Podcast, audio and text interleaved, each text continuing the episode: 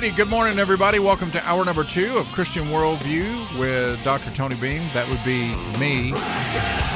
We're heading into the second hour here this morning, and we got a lot of good stuff here to talk about between now and nine o'clock. Also, 8:15 this morning coming up. We've got uh, an interview, our weekly meeting with Senator Josh Kimbrell from over in Spartanburg. So we'll be talking to him about the legislative agenda coming up next week. So, and also the big important vote for uh, Supreme Court Justice Gary Hill, last man standing. He's the only one out of three that haven't dropped out, withdrawn from the race. So, uh, barring, you know, some kind of intervention here at the last second, I guess, uh, he's going. Gary Hill will be Justice Gary Hill uh, next Wednesday. So, uh, when the joint session comes together to make that decision. Um, all right, just quickly, I'm I'm trying to do this maybe like once an hour so that everybody that's listening uh, can kind of get up to speed. And after probably next week, I'm not going to talk about it so much. But his radio talk is uh, going to be going away March 31st. So all of the programming that you're listen to, listening to now, including this radio show, will no longer be out there on 91.9 and 89.7 there's going to be a new format. Don't know what that is yet. It's probably going to be music based, but um, and as soon as we know, we'll let you know. Uh, Gary Miller's retiring. He's been here a long time. He's done a, an incredible job. We've worked together in this studio for a lot of years, and um, so at his retirement, the decision has been made just to switch over the format, let the talk format go. Um, I'm going to try to keep doing this show in some form. I, am I'm, I'm meeting today to start the process of finding out what kind of equipment I'm gonna I'm gonna need. I'm gonna try to be switch over to um, stay on Facebook Live for those of you that watch the show this way. Um, also, maybe get a YouTube uh, channel. Uh, you know, it's a people are doing that. There's a lot of and and I'm I'm saying more now than I know about this stuff because I'm just not up on all the technology. But uh, we're, we're going to try to do that. And I've got a website that's connected to the show that's been out there for a while. Uh, Hannah and I, you know, we're going to try to put stuff up. I think Hannah put things up. Um, but it hasn't really been very robust. It hasn't been paid attention to. I'm going to do my best to try to turn that website into a conservative news source for you about things going on in South Carolina and try to do updates regularly. And you should be able to stream the show from there. In other words, if you want to get it live, like you're doing right now, um, you can listen to it on the the website, and then you know, and and it, then if you want to listen to the podcast, the podcast will be posted, and it'll probably be about 50 minutes long.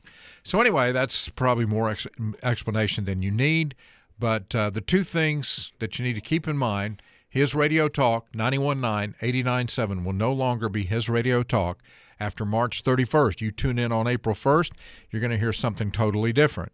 Uh, but Christian Worldview with Dr. Tony Beam uh, is going to continue in some form, at least as long as I can do it and as long as I can figure out what, what form that it will take that it makes sense. All right. Um, I want to talk a little bit about Ron DeSantis and this whole battle over AP African American Studies. But before we do that, let's talk to Gene. Gene, go ahead. Yeah, I, it is. Uh, I'm grieved over the fact that you and Gary are leaving. I, I'm, I'm, I, I started listening to you fellows about the second week I moved here to South Carolina, Greenville, uh, back in 2007. So that's quite a while, Tony. We're talking almost uh, 15, uh, well, almost 16 years by the time you will have uh, ceased yeah. the program. And yeah. I want to thank both of you guys for uh, for providing uh, my my coffee uh, uh, fellowship, if you want to call it that, my um, breakfast fellowship. Uh, up and down moments and talking to you fellows, and I the, the format of, of this whole program is for me has been absolutely wonderful and informative, both uh, socially, politically, and theologically uh, given the scope of programs that, that have been uh, aired on this program. Um, what do I say? I mean, I do want to tell you one thing, though. I remember the first time I put it on, you had a guy named Marcus Buckley on the program. Do you Yeah. remember Marcus Oh, of, Buckley? of course. He just got a brand new job. So, yes, I know. he's going to Cornell University to lead their um, student, um, like the Christian wing of their student section there. So, anyway, Uh, Corn- you mean in Ithaca, New York? yes, that's right. He's been down in Florida as a pastor for a number of years, and I got con- I was contacted not long ago to give him a reference, and it was from Cornell. And so I talked. I guess they interviewed me for 45 minutes about Marcus and his character and all that. So they've hired him. Yeah. Did you did you know? Well, the first time I, I heard the program and I heard Marcus talk, I had the impression that this guy was walking around dressed up like a, a classical Texan with a ten gallon hat and snake uh, and snake booted uh, shoes. Well, he, And, uh, he, it might he might have been more likely walking around in a Batman suit because he had a tendency to do that, to dress up like Batman occasionally. And I told him at Cornell, I said, now, you know, he they they asked me, so well, does he have a non-serious side? I said, well, um, he's a guy that dresses up like Batman occasionally, and he's got a real nice suit. So they they're getting it all. They understand what they're getting at Cornell. Wow. Boy, I, this is going to be culture shock for him because Yes. uh, of, uh, real culture shock up in Ithaca. I mean, uh, the weather, etc. So, uh, Yep, I would well, think. I hope he does well up there, and and he stands Well, Gene, his ground. I'm listen, sure he will. you you've been very kind, and uh, yeah, we've gotten into some tiffs on the radio before, Well, but that's uh, it ought to be. I mean, right. I mean, uh, nothing, nothing serious. But I look, if uh, I hope you'll, uh, you know, I'll be telling people starting in March if they want to continue to find me, that I'm going to have a platform out there. So I, I hope you'll be one of the listeners. Well, again, I, I, I'm- sure you'll hear from me between now and, and the final date. Yeah. But nevertheless, I, Well, I feel very, very sad that you guys are leaving. Thank you, brother. And, and I want to thank you. I appreciate the Bye-bye, call. I brother. thank you. Um, all right, uh, back to DeSantis. Uh, this is by Stanley Kurtz over at National Review, and I, you know, people ask me sometimes, why are you sort of high on DeSantis as somebody who you would like to see run for president, maybe get the nomination and get elected? And and one of the reasons is for me is because of the wide range of issues that he's willing to engage. I mean, how many governors do you know would be up to speed on what the curriculum standards are for AP African American studies and would know that they're putting a bunch of stuff in there about Black Lives Matter. They're putting a bunch of stuff in there about uh, reparations. They're putting stuff in there that's a revision of history, and then would step up to the plate, even if he knows this, once he's made aware, would be willing to step up and do something about it, demand that those standards be changed. And yet, that's exactly what he did. Uh, the revised AP AAS curriculum has many fewer topics than the original. Nearly every now omitted topic was filled with socialism, CRT, or some other radical perspective. Originally, an entire topic was devoted to Frantz Fanon's glorification of violence and its influence on black radicals in America. That topic is gone now. Another topic one sidedly uh, excoriated American foreign policy in Haiti. That's gone. The unit on black queer studies. I mean, can you imagine? This is for high school students. Has been, this has been deleted. DeSantis won that showdown in in in this particular instance, a topic on Afrocentricity, the scholarly legitimacy of which is very much in dispute, is gone. Also gone is a CRT based unit calling colorblindness racist in direct violation of Florida law. Units plugging reparations, prison abolition. I mean, th- this curriculum advocated for the abolishing of prisons. That's a political statement. That's got nothing to do with African American history. Intersectionality, there was there was information on that. The socialist platform of the movement for Black Lives Matter and the revolutionary meditations of Marxist radical Robin D.G. Kelley, all of that is gone. That's a lot of radicalism taken out of this curriculum.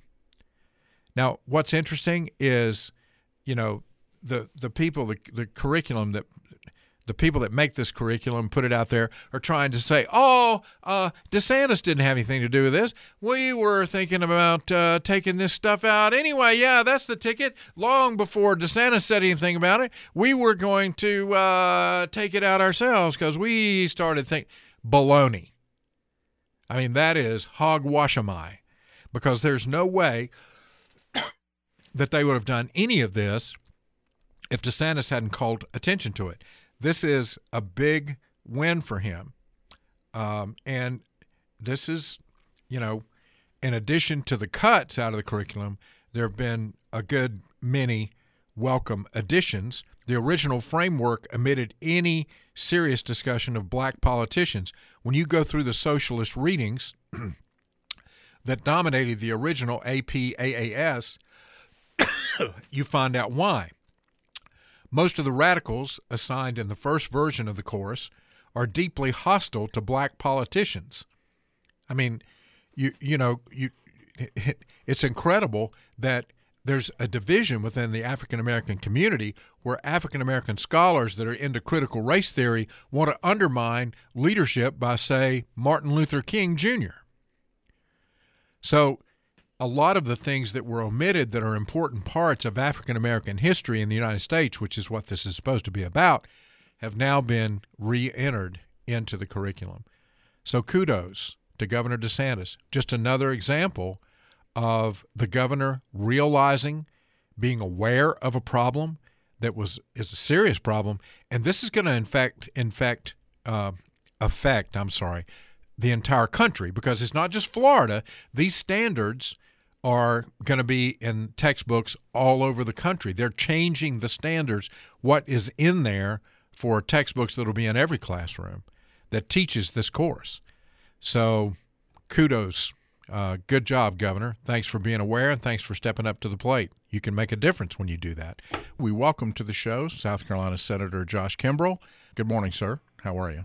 Well, good morning, Doctor. You know, every time I, I hear that bumper music there, the one y'all just played, it reminds me of that episode of The Office where they burn some toast. You know, yeah, that's, that's how my mind works. I think of uh, random TV shows I used to watch in college. So, well, I do that all the time. I'm always coming up with movie references and things like that. Um, the problem is I can't do many Office references because I was just, my wife loved The Office. I just never. I mean, I would watch it and I would I would get it sometimes, and sometimes I was scratching my head. So, but man, so all Denise, I can think about is, I mean, there'd be a good office episode on how to take down the Chinese spy balloon. You know, yeah. I, I would think that they probably have a way to do it on there. You know, and that's what I jokingly told some folks earlier this morning. I said, you know, if this spy balloon were flying over South Carolina, I have a feeling that some of our friends, including I mean, heck, I, I, I like to go clay shooting. I'm I would think somebody would have taken a pop shot at that already. You know, yeah, I, don't, well, I don't know if it had made it over South Carolina for long. Well, if uh, if they have guns that can reach the place where this spy balloon's floating, then uh, I'd like to get one. I mean, I want to find out where they got them. So yeah, I'm being a little I'm being a little facetious. Of yeah, course. of of course. Well, um, you know, it is kind of weird that we've got party balloons owned by the Chinese floating around up there, and everybody's going, "Yeah, we know." Uh, it's uh, we know. We're, we're, hopefully, it'll go away. Just, you know, I'm an I'm an I'm an '80s kid, so all I can think about is if Reagan were president, I'm pretty sure this would have already been blown out of the sky. Um, that's that's what I'm thinking. I, I, I don't think it would have been there long. Let me ask you uh, about South Carolina stuff. Um, next week, uh, kind of give us a preview of some of the things that are going to be coming through the legislature next week, the important stuff.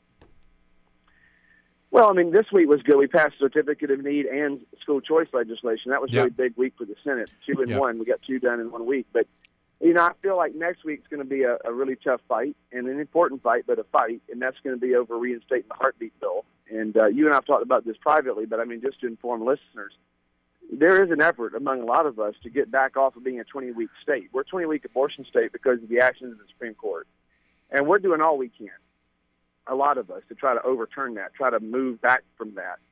And uh, and Tony, I'm I'm reasonably confident we can, but we're going to have to avoid some of the the, the, the extreme uh, pulling on this. What I mean by that is last time we had one Republican in Sandy Senn who crossed over and voted with the Democrats in favor uh, or against the heartbeat bill. And she didn't even want a six week uh, ban. And I'm, I'm expecting that'll be the case again. You had one Democrat, Kent Williams, cross over and vote with the Republicans in favor of it, so they kind of watched. Of course, a lot's happened since then, including the overturning of Roe. And you've got some folks who say, well, gosh, heartbeat bill's not good enough. We just got to go straight to an outright ban from conception. We tried that three different times in the Senate last year. The vast majority of us in the Republican caucus and the majority of the Senate as a whole voted for it, but we couldn't get over our cloture rules, and there's two or three holdouts inside our own party. And so what we're trying to do, those of us who want to advance the ball here, are saying, all right, let's at least get the heartbeat bill back in. Because what I said last year is if we would have passed a fix, as we call it, to the heartbeat bill, in other words, put some constitutional language in there that would have maybe prevented the Supreme Court from taking up the case that they did, that ultimately resulted in heartbeat being struck down on a three to two vote. Uh, we might have avoided this. So we're trying to go back now, do a fix to heartbeat, change some language, get some of the conflicts out to try to take it out of the, take away some of the court's arguments. And then we, we're going to have a new state Supreme Court by the, this time next week. We'll have a new member. We're going to replace uh, Kay Hearn with Gary Hill, who's a conservative, and Gay, Kay Hearn was one of the three that voted to overturn heartbeat. So if we pass a new law on heartbeat, there's a good chance we can go back before the state Supreme Court and get it right this time and at least be a heartbeat bill state instead of a 20 week state. So that's going to be a really hard fight. What, the, what we're going to have to do, though, is have everybody who wants to be pro life, who wants to support pro life measures, stick together to avoid having those two or three liberal Republicans and the Democrats and peeling off and keeping us from getting anything. And there's some folks that can make the perfect the enemy of the good in the House and the Senate and say, well, six weeks isn't good enough. It's conception or bust. Uh, respectfully, while I understand that, and I've always supported a, a, a law that protects life at conception, you don't have the votes. We've tried it. We've taken no fewer than three votes. We don't have the votes. And uh, if if that is pushed, my fear is we end up uh, with nothing, and we stay a 20 week abortion state until 2025, which would be a tragedy. Yeah, I, I agree, uh, Josh, 100%. I look, I, I want to protect life beginning at conception because I believe that's when life begins. I think that you can make that statement theologically, you can make it scientifically, um, and and you can defend it. But we, I can't have what I want because I don't sit in the South Carolina Senate, and those who do, there are enough people over there sitting in the Senate right now who are not willing to vote for a life conception bill that we're not going to get one through. And that uh, if after this summer, I mean, I may have doubted that um, beginning the summer when we started this special session last year, but by the time we got to November, it was clear that that was the case and that nobody was going to budge. So when nobody moves, well, it's hard people to get their head nothing. around. It, Right. It's hard to get their. And look, here's what people say all the time, and I try to remind them: this isn't the House. People say, "Well, gosh, y'all got a, a strong, a, almost supermajority of Republicans in the Senate, and you got too many people who are pro-choice in the Republican Party." That's not true. The vast majority of us in the Republican caucus in the Senate are, are pro-life and very pro-life. The problem is in the Senate, again, it's not the House. And the Senate, you got to have, a, you got to be able to shut down a filibuster. You got to be able to shut down a debate. And unfortunately, we don't have the votes for that. Okay, we have the votes to. Pa- if it were just a simple majority, we would have passed a conception bill last year. But in the House, it is a simple majority. And a lot of people don't really know the difference. They'll say, "Well, gosh, the House could do it. Why can't the Senate?" Because of those rules on cloture and getting a filibuster shut down. That's why. Um, we, we we have to have basically two thirds of the Senate agree, uh, three fifths on some votes, two thirds on others to shut down debate and we didn't have that. We don't have that now. So we're going to have to do what we can to get that two thirds number to stop a filibuster. And way we can do that is do six week ban. Let's talk about ESAs for a minute because the Senate did pass that bill this week. And um, were you able? I know you, and along with some others, were working to try to expand that bill so that the number of people that can take advantage of it would be greater than what the bill started out with. Were you able to get any of those amendments in? Well, we got some of them. We didn't get everything. So what Senator Climer from York and I and Senator Johnson, so Senator Climer, me, and, and Senator Johnson all worked together to try to increase the cap. And uh, prior to our amendments, the only people that could have participated were basically poverty level income earners and below. We want to help those folks certainly as a priority.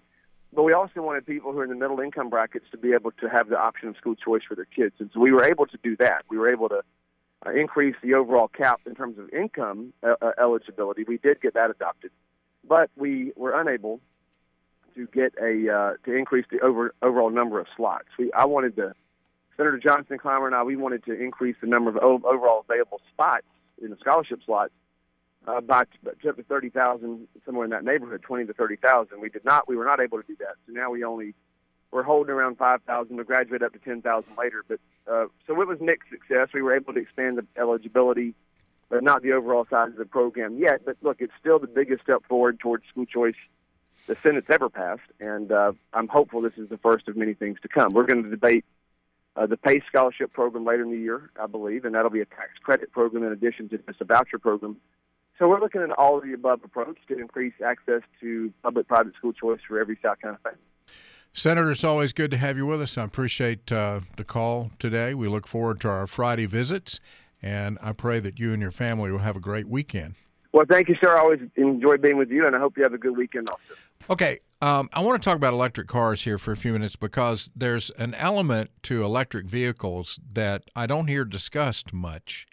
And in fact, I confess I hadn't really thought about it simply because I assumed something that apparently is not true. Now, this is what I'm talking about. You know, you go out on a really cold morning, and what can happen sometimes when you try to start your car? I mean, sometimes the battery's dead because the cold, particularly prolonged cold, affects the battery. And whether it affects the battery enough to not to keep it from starting your car, it is going to affect the battery efficiency. It draws down the amount of power that's available. And that's why, you know, all these commercials talk about cold cranking amps, how many of those that a particular battery has. And that's particularly important if you live in a cold climate. Now, here in South Carolina, we have to endure what? Maybe two weeks worth, not all strung together, but in total, two weeks worth of really, really cold mornings, uh, maybe 14 days or so. So it's not going to be such a big problem here. But think about Wyoming, Wisconsin, parts of Illinois, parts of the Northeast. I mean, we're talking for for for example, the the story that I'm referencing, I'm going to reference today from Daily Signal, is talking specifically about Jackson, Wyoming, and Cheyenne, Wyoming. In Jackson, Wyoming, right now, the highs for the day are below freezing. So it doesn't get above freezing most of the day. And in Cheyenne, it's right around freezing for a high. So relying on battery powered electric vehicles in a cold climate takes a lot of courage because just like your car may not start because of the loss of battery efficiency due to the cold, an electric car has the same problem. But of course, its problem is how much shorter of a distance you can drive without recharging when it's really cold outside. I mean, it it drastically affects the amount of driving time and the battery efficiency and the time it takes to charge. And yet, you know, the the the Biden administration is spending money on charging stations all across the country even though electric cars are very impractical in cold climate where there's cold temperatures all the time. Cold temperatures are one reason. I'm reading from the article now. This is Diane Fujat Roth Cold temperatures are one reason why, at the end of 2021, the latest full year available, Wyoming had only 510 registered EVs. That's one per ever one every 1,135 people, compared to one per every 69 people in California. And California's got 40 million people living in California, almost. And so, even so, that there's so few electric vehicles in Wyoming, for practical reasons, Wyoming has been granted $27 million of the $7.5 billion that the new Infrastructure Investment and Jobs Act allocates to the states to build electric vehicle charging stations. That works out to over 52,000 per EV in the state. Wyoming is turning down the funds because the cowboy state doesn't want to be responsible for maintaining a system of charging stations spaced 50 miles apart as called for by the Infrastructure Act. See, they're telling you this is government overreach at its worst. This is why federalism works. The states know how to make these things work. They know what's needed and what won't work in their state. Then the federal government comes along and says, "Oh no, no, no, no! You take this money, you're going to have to put a charging station every 50 miles." Wyoming asked for the charging stations to be located only on smaller highways in the tourist areas close to Yellowstone National Park and the Grand Teton National Park. That's that makes sense because that's where people are going to be. High, those are high traffic areas. Who else? Where else do you go in Montana Well, that's that's what I'm saying, or Wyoming.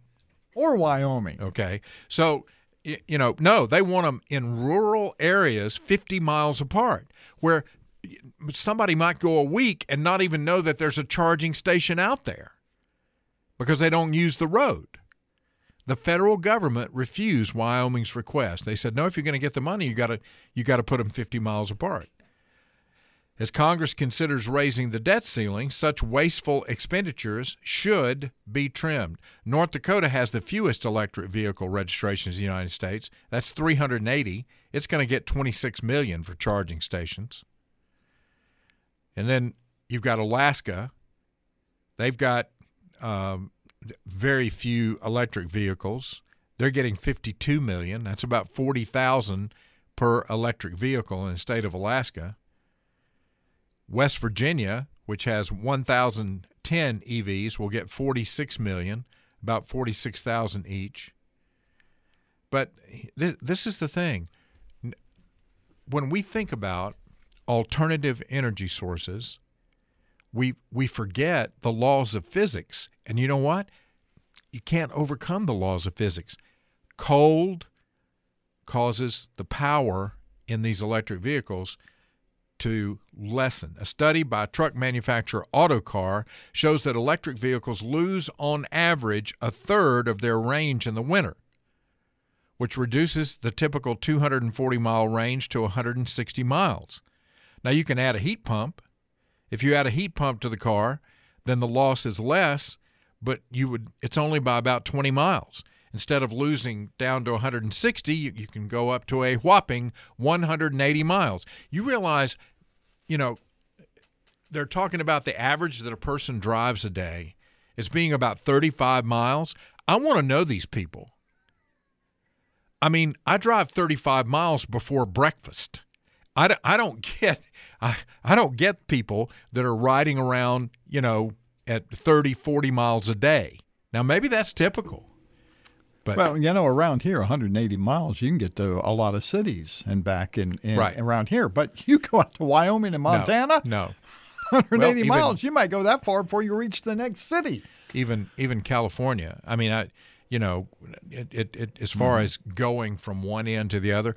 North Carolina. Have you ever driven from the North Carolina mountains to the coast? Right. I mean, it it's a, you know. Now, it- in, in Los Angeles, where you're there and, and you don't have these heat ex, heat and cold extremes, and you're sitting out there on these, you know, eight lane freeways, you're just burning gas because the traffic's not moving. You're stuck in a traffic jam every every day. Then I could see, hey, an electric vehicle out there, yeah, that, that, that might work out pretty good for you. But you know, places like this, it just why what's wrong with people that we don't say if the state says let us put the charging stations here and then when the public complains because there's not a charging station at this distance or this distance, then the state can come back and say we need to add a few charging stations. Yeah. Let the let the public and and the consumer tell you what is needed. Well, that's that's you know that's federalism and that's capitalism, and those are the two things that combined have made America great. I mean, there's a lot of things to combine, more than that, but certainly federalism and capitalism, the idea of a consumer-driven economy, plus the the federal government allowing the states to work out solutions that work best in their areas. But we don't have a philosophy like that in Washington today. We have big government oversight and expand the expansion of the federal government.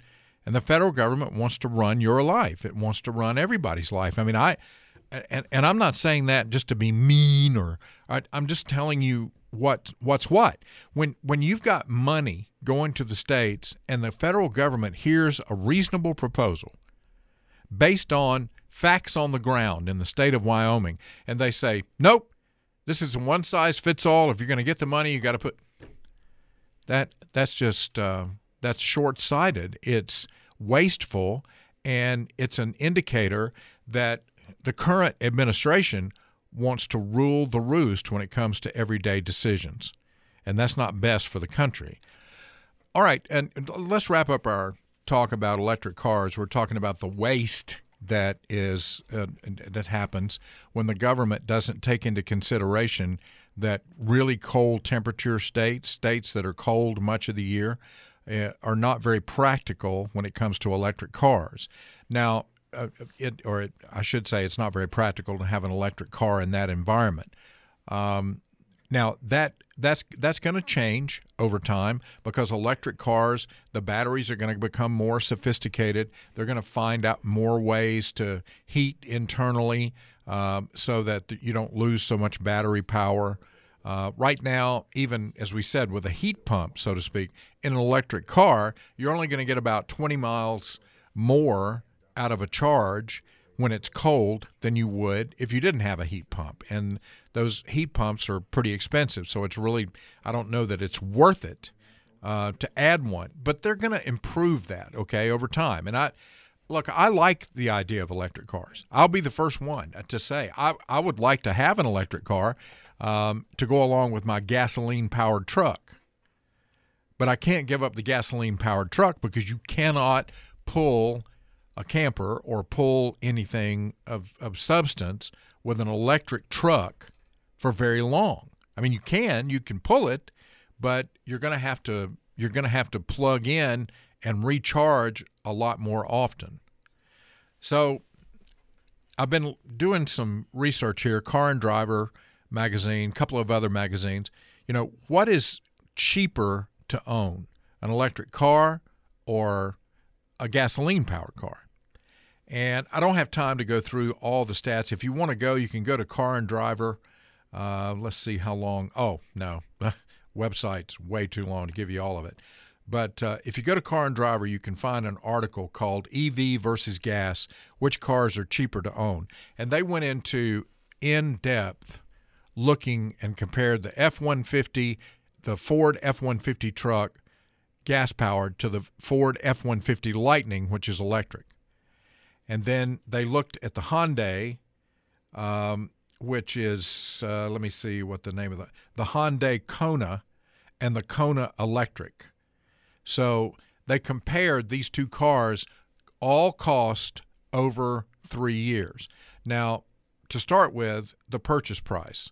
Uh, the Kona, which is gas powered, made by Hyundai, is twenty two thousand five ninety five. The Kona Electric is thirty five thousand two ninety five. Same thing, F Ford 150 gas powered, $40,960. The F 150 Lightning is $54,769. Now, that's before you factor in the, the government tax credits for buying an electric vehicle, which around $7,500 uh, can be a little bit more than that. And then you have to look at maintenance costs and you have to look at energy uses. You look at gasoline costs, charging costs, because those have to be factored in. Depreciation. Uh, so, what Car and Driver did, and you can read all, I'm not going to give you all these numbers because there's a ton of them in here. But the bottom line is that over three years of ownership, so which was cheaper? They, they just picked three years not the life of the vehicle. Some studies say that if you average out the life of the vehicle, that the electric vehicle is cheaper if you keep it for, you know, five, six, seven years. So, but Car and Driver says by their calculations, the F 150 electric is $2,664 cheaper to own and operate over the first three years than the gas counterpart, and that's without tax credits. Then it becomes $10,164 less.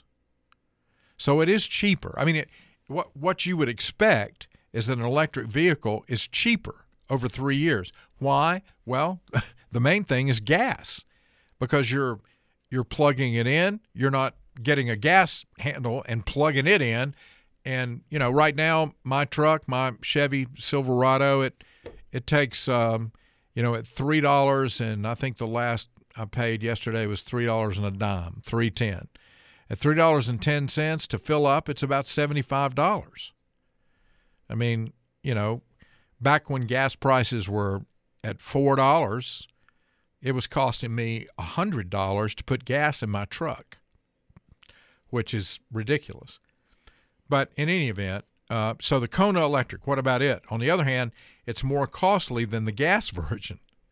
So, and and by two thousand forty one dollars without the tax credit, but five thousand four hundred and fifty nine dollars cheaper when you apply the tax credit. So both vehicles, the Hyundai Kona Electric and the F one fifty Lightning, over three years, it'll cost you less if you have them as compared to a gasoline car, even with the maintenance cost, that's considering electricity usage versus gas, everything. But a lot of people are still skeptical because they, they want to know about the life of the battery. I mean, if you have to replace that battery, what does that look like? And how are we going to dis- dispose of these batteries? I mean, you, get, you have to fill up landfills once you, um, you know, have all these big electric batteries. Um, but then again, there's recycling. Electric batteries, some of some parts of them, most of the parts, in fact, can be recycled. So there you go. All right, couple of comparison stories for you as we wrap up the week this week. Utah's Spencer Cox, who is the governor, signed a bill this week protecting minors from life altering transgender surgery. So is life really different? You know, when you start talking about federalism that we were talking about in relation to the electric cars in Wyoming, is life really different depending on where you live if you're in a conservative state versus a progressive state? And I think when you hear these two stories, you'll you'll see immediately the difference. Utah minors can no longer receive sex reassignment surgeries after Governor Cox, a Republican, signed a bill restricting, restricting transgender medical procedures on Saturday. We need this bill in South Carolina. We've got a bill in the House and the Senate. We've got to pass it to protect children from abuse, from mutilation. You know, studies, and I'm I'm doing some research on this, and I'll I'll be able to talk more knowledgeably about it um, a little bit later on, but um, there there are a lot of studies coming out now that indicate that transgenderism is actually being caused by social pressure. It's got nothing to do with uh, people having a, a genuine inborn desire to be a member of the opposite sex.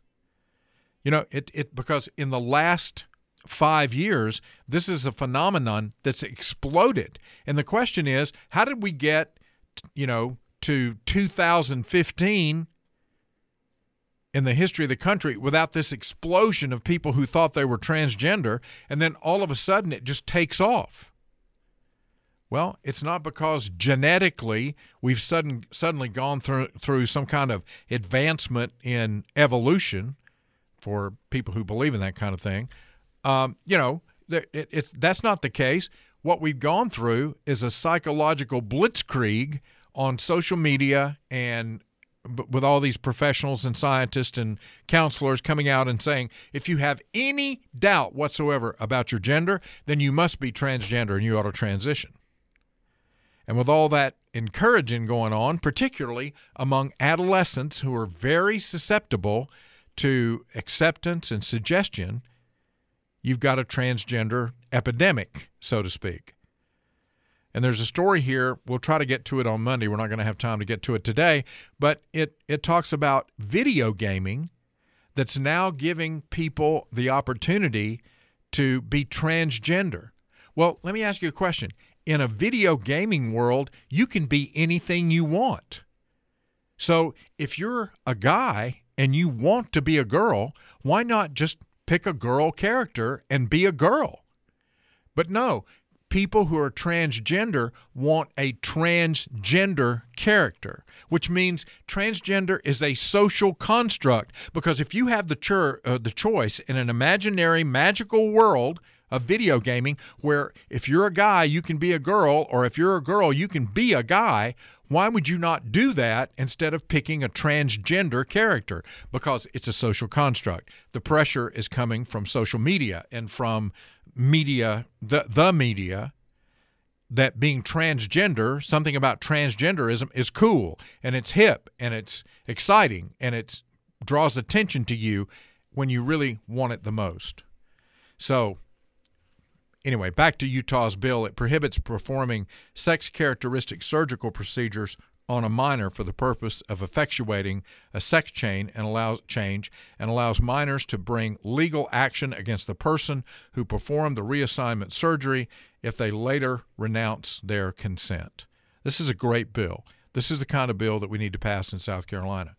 Now, if you live in Utah, that's the kind of leadership that you have. If you live in Minnesota, this is the kind of leadership you have.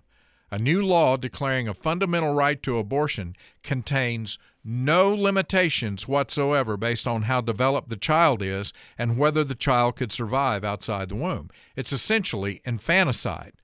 Minnesota's Democratic Governor Tim Walz signed into legislation a law that declares every individual who becomes pregnant has a fundamental right to obtain an abortion and to make autonomous decisions about how to exercise this fundamental right. They tried, Republicans tried over and over and over to get some reasonable restrictions in to this bill. No. This is, this is what the abortion industry wants. This is what radical progressive Democrats want. They want babies to be killed up to the moment of birth and even beyond if the intent was abortion to start with. Minnesota now has the most radical abortion law in the country. Passed by one vote. By one vote, that's right, in the Senate, 35 to 34. You think it doesn't matter where you live? It matters. Conservative leadership, moral leadership matters. All right. Have a great weekend. We'll be back on Monday at 7 o'clock. God bless you.